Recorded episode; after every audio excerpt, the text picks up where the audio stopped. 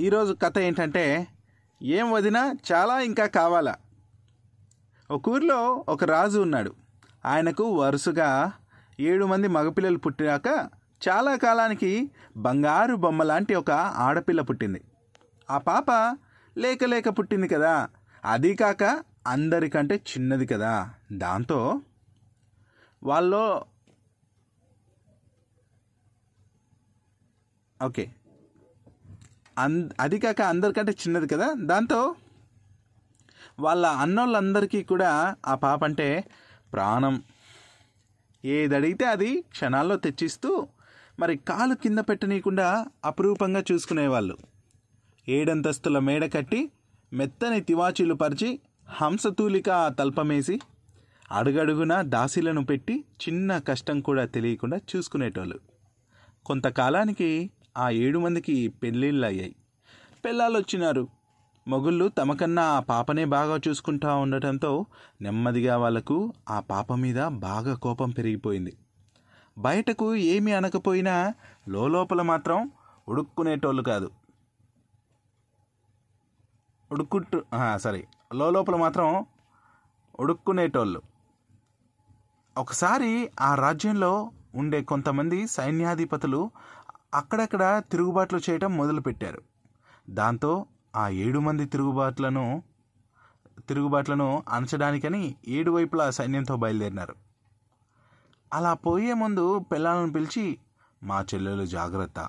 ఇప్పుడు ఎట్లా ఉందో మళ్ళా మేము తిరిగి వచ్చేసరికి కూడా అలాగే ఉండాలా? ఏం చిన్న పొరపాటు చేసినా మిమ్మల్ని బతకనీయం జాగ్రత్త అని హెచ్చరించిపోయినారు అందరూ. వాళ్ళు అట్లా పోవటం ఆలస్యం ఇంకా వీళ్ళు ఆ పిల్లని చంపుకు తినడం మొదలుపెట్టినారు. తివాచీల మీదనే తప్ప భూమి మీద ఎన్నడూ నడవని ఆ పిల్లతో మండు టెండలో ఉత్తకాలతో చెరువు నిండి చెరువు నిండి నీళ్ళు తెప్పించినారు. మెత్తని పరుపుల మీదనే తప్ప ఎక్కడా పడుకొని ఆ పిల్లను దిండు కూడా ఇవ్వకుండా కటిక నేల మీదే పడుకోబెట్టినారు. పంచభక్ష పరమాన్నాలే తప్ప ఏమీ తినని ఆ పిల్లకు పాచిపోయిన అన్నం పాచిపోయిన కూరలు పెట్టినారు. పొద్దున లేచినప్పటి నుంచి రాత్రి పడుకునేదాకా దాసీలు అడుగడుగున సేవలు చేస్తూ ఉంటే కష్టం అంటే ఏమిటో తెలియని? తెలియకుండా పెరిగిన ఆ పిల్లతో ఇంటి పనులన్నీ ఒకదాని మీద ఒకటి క్షణం కూడా తిరక లేకుండా చేయించినారు. ఆ పాప అన్నలు కనుక ఆ పాప అన్నలు కనుక తిరిగి వస్తే విషయం తెలుసుకొని వాళ్ళని ఊరికే విడిచిపెట్టరు కదా? దాంతో వాళ్ళు ఒకరోజు అర్ధరాత్రి పాపం ఆ పిల్లను జుట్టు పట్టుకొని వద్దు వద్దని ఏడ్చి మొత్తుకుంటూ ఉన్నా వినకుండా ఈడ్చి ఇంటి బయటకు దొబ్బేసినారు. అప్పుడు ఆ పాప కళ్ళు తుడుచుకొని చూస్తూ ఉండండి రోజులు ఎప్పుడూ ఒకేలా ఉండవు కదా నాకు ఒక రోజు అంటూ వస్తుంది అప్పుడు చెప్తా మీ పని. నేను కూడా మిమ్మల్ని మించిన రాజును పెళ్ళి చేసుకొని నుదుట కుంకుమ బొట్టు పెట్టుకొని చేతుల నిండా బంగారు గాజులు వేసుకొని కండ్ల నిండా కాటుకు పెట్టుకొని బొట్టుబొట్ల రవిక పైన బొట్టుబొట్ల చీర కట్టి నా కొడుకు సంకలో ఆడుకుంటా ఉంటే మీకు బండిగానంత విసిరాకేస్తా. మీకు బండిగానంత విసిరాకేసి చాటుడు బచ్చాలేసి రత్నాల గిన్నెలోంచి ముత్యాల చెంచాతో నెయ్యి పోస్తా. ఏం వదినా చాలా ఇంకా కావాలనా అని గంటతో ఒక్క పోటు పొడవుకుంటే నా పేరు తిప్పి పెట్టుకుంటా అని ప్రతిజ్ఞ చేసి అక్కడి నుంచి సరసర సరసర వెళ్ళిపోయింది. ఆ పాపకు ఏ దిక్కున పోవాలనో అర్థం కాక ఆ చీకట్లో ఎట్లా పడితే అట్లా నడుస్తా ఆఖరికి ఒక పెద్ద అడవిలోనికి చేరుకుంది. నడిచి నడిచి ఇంకా నడవలేక అలసిపోయి ఒక చెట్టు కింద నిద్రపోయింది పాప. ఆ అడవిలో ఒక పెద్ద రాక్షసుడు ఉన్నాడు. వాడు ఆ పిల్లను చూసి పండుకున్న దాన్ని పండుకున్నట్టే అరచేతిలో పెట్టుకుని వానింటికి తీసుకొని పోయి ఒక గదిలో పండుకోబెట్టి తాళం వేసేసినాడు. పొద్దున్నే ఆమె లేచి చూస్తే చుట్టూ ఒక్క చెట్టు కూడా లేదు కొండ లేదు.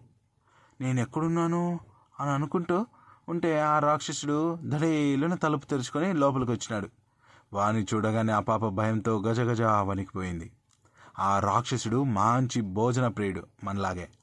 అంటే వానికి రోజుకో రకం వంట చేపించుకొని తినాలని ఒకటే కోరిక. కానీ వానికి వంట రాదు.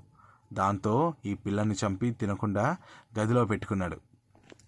ఎవరు నువ్వు? నన్ను ఎందుకు ఎత్తుకొచ్చినావు? అని భయపడతా భయపడతానే ఆ పిల్ల అడిగింది. దానికి వాడు నువ్వు నాకు రోజు చాటడని బచ్చాలు విస్తరాకన్ని కజ్జికాయలు బానంత అన్నము కొండంత సాంబారు చాపన్ని పప్పడాలు చేసి పెట్టాలా? అన్నం తిన్నాక గంప ఆకులలో చెంబెడు ఒక్కపేళ్ళు లోటా సున్నము వేసి తాంబూలం ఇయ్యాలా? పండుకున్నాక నిద్రపోవటానికి పాట పాడుతా రోకల బండతో జో కొట్టాలా? అట్లా నువ్వు చేసినంత కాలము నేను నిన్ను ఏమీ చేయను. కానీ ఏ రోజైతే నువ్వు చేయడం మానేస్తావో ఆ రోజు నిన్ను చంపి తినేస్తా అన్నాడు. పాప మా పాప వాడిని ఎదిరించలేదు కదా. దాంతో సరే అనింది. వాడు ఆ పిల్ల పారిపోకుండా ఏడంతస్తుల ఒంటి స్తంభం మేడ కట్టి ఆమెను పై గదిలో పెట్టి కింద తలుపులన్నీ తాళం వేసుకున్నాడు. ఆ రోజు నుంచి ఆ పాపకు పొద్దున లేచినప్పటి నుంచి మళ్ళీ రాత్రి పడుకునేదాకా ఒకటే పని. గంపలు గంపలు చేయలేక కింద మీద పడి ఉండేది. క్షణం కూడా తీరుకుండేది కాదు. ఏ మాత్రం కొంచెం తక్కువ చేసినా ఆ రాక్షసుడు ఊరుకుండేటోడు కాదు. ఇక్కడ ఇట్లా ఈ పాప బాధలు పడుతూ ఉంటే ఆడ ఏడు మంది అన్నలు తిరుగుబాట్లు అన్నీ అణచివేసి ఇంటికి వచ్చేసినారు వచ్చి చూస్తే చెల్లెలేదు యాడికి పోయిందే మా చెల్లెలు? కనబడడం లేదు అని అడిగితే ఆ ఏడు మంది ఆ ఏడు మంది కూడు బలుక్కుని మీ చెల్లెలు ఎవరో సైనికుని ఇష్టపడిందట. మీరుంటే పెళ్ళి ఒప్పుకోరని మీరు అట్లా పోవడం ఆలస్యం. మాకెవరికి మాట మాత్రమైనా చెప్పకుండా అర్ధరాత్రి అందరి కన్ను కప్పి మటసంగా వాతో పారిపోయింది అని చెప్పినారు. అందరూ అట్లాగే చెప్పేసరికి వాళ్ళు కూడా అదే నిజం అనుకున్నారు. చెల్లెలంటే వాళ్ళకు ఎక్కడా లేని ప్రేమ కదా. దాంతో ఆమె ఆటికి పోయిందో ఎన్ని కష్టాలు పడతా ఉందో అని తెలుసు ఆలోచిస్తా ఆఖరికి అన్నం కూడా సరిగా తినక మనోవ్యాధితో మంచం పట్టినారు. అదే సందనుకొని కొంతమంది సైన్యాధికారులు మళ్ళీ తిరుగుబాటు చేసి యుద్ధానికి వచ్చినారు. పాపం వీళ్ళు చాలా బాధలో ఉన్నారు కదా. దాంతో యుద్ధం సరిగా చేయలేక ఓడిపోయి పెండ్లాలను తీసుకుని పారిపోయినారు. అట్లా పారిపోయి వాళ్ళని ఎవరూ గుర్తుపట్టలేని ఒక చిన్న పల్లెటూరుకి చేరుకుని అడవిలో కట్టెలు కొట్టి వాటిని చుట్టుపక్కల అమ్ముకుంటూ బతకసాగినారు. అన్నలు ఇక్కడ ఇట్లా కష్టాలు అనుభవిస్తూ ఉంటే చెల్లెలు అక్కడ రాక్షసుని చేతిలో బాధలు పడతా ఉంది. ఒకరోజు ఆ అడవి పక్కనే ఉన్న ఒక పెద్ద రాజ్యానికి చెందిన యువరాజు వేటకని అడవిలోనికి వచ్చినాడు.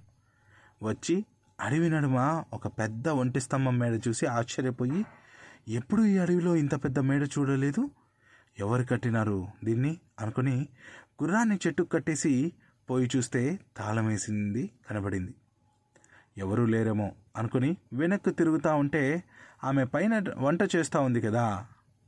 ఆ వెలుగు పొగ కనబడినాయి దాంతో రాజు ఒక్కొక్క మేడ కష్టపడి ఎక్కుతా నెమ్మదిగా ఏడో మేడ చేరుకున్నాడు. చేరుకొని చూస్తే అక్కడ నెమలీల నెమలీక లెక్క అందంగా ఉన్న ఆ పాప వంట చేస్తా కనపడింది. యువరాజు లోపలికొచ్చి ఆశ్చర్యంగా ఎవరు నువ్వు? ఏం చేస్తున్నావు ఇక్కడ? అన్నాడు. అప్పుడు ఆమె జరిగిందంతా చెప్పింది. అప్పుడు ఆ యువరాజు నువ్వు ఎట్లాగైతే ఎట్లాగైనా సరే వాని ప్రాణాలు యాడున్నాయో కనుక్కో మిగతాది నేను చేసుకుంటా. సరే. అప్పుడు ఆ యువరాజు నువ్వు ఎట్లాగైనా సరే వాని ప్రాణాలు యాడున్నాయో కనుక్కో మిగతాది నేను చూసుకుంటా అన్నాడు. ఆమె సరే అనింది. ఆ రోజు రాత్రి ఆ పాప కొత్త కొత్త వంటకాలు చే ఎప్పుడూ లేనంత రుచిగా చేసి రాక్షసుడు వస్తానే పెట్టింది. వాడు లొట్టలు వేసుకుంటా అన్నీ తినగానే గంప ఆకులలో చెంబు ఒక్కలు లొట్ లోటా సున్నము వేసి నోటికి అందించింది. వాడు ఆనందంగా నములుతా ఉయ్యల మీద పడుకోగానే దాన్ని ఊపుతా రోకలి బండితో జోకొడతా నాకు నువ్వు నీకు నేను తప్ప మనకెవరూ లేరు కదా. నువ్వు పొద్దుననగా పోతే రాత్రి వరకు రావు. బయటకు పోయినప్పుడు నీకేమన్నా అయితే ఇక్కడ నా గతేం కావాలా అనింది దొంగేడిపోయి ఏడుస్తా. దానికి వాడు పెద్దగా నవ్వుతా. ఓ పిచ్చిదానా ఎందుకే అనవసరంగా భయపడతావు? నా ప్రాణాలు తీయటం అంత సులభం కాదులే. ఈడికి ఏడు మైళ్ళ దూరంలో ఒక పెద్ద మర్రి చెట్టు ఉంది. ఆ మర్రి చెట్టు త్వరలో ఒక చిన్న చిలుక ఉంది దాంట్లో నా ప్రాణాలు ఉన్నాయి దాన్ని చంపితే కానీ నేను చావను అన్నాడు. తర్వాత రోజు పొద్దునే ఆ రాక్షసుడు బయటికి పోగానే ఆమె ఈ విషయం యువరాజుకి చెప్పింది. అట్లాగా అని ఆ రాజు గుర్రం వేసుకొని పోయి ఆ మర్రి చెట్టు కోసం వెతుకుతూ వెతుకుతూ మర్రి చెట్టు కనిపెట్టాడు. మర్రి చెట్టు త్వరలో ఉన్న చిలుకను పట్టుకొని ఒక్క వేటుతో చంపేసినాడు. అంతే ఆ రాక్షసుడు కదా ఆ చిలుక అంటే. అంతే ఆ రాక్షసుడు అక్కడికక్కడే కింద పడి గిలగిలా కొట్టుకుంటూ రక్తం కక్కుకొని చచ్చిపోయినాడు. ఆ యువరాజు ఆమెను పెళ్ళి చేసుకున్నాడు. వెంటనే ఆమెను పెళ్ళి చేసుకున్నది చాలా పెద్ద రాజు కదా. దాంతో మళ్ళీ ఆమెకు రాజవైభోగం పట్టుకొనింది. రాజు ఆమెను చాలా ప్రేమగా చూసుకునేటాడు.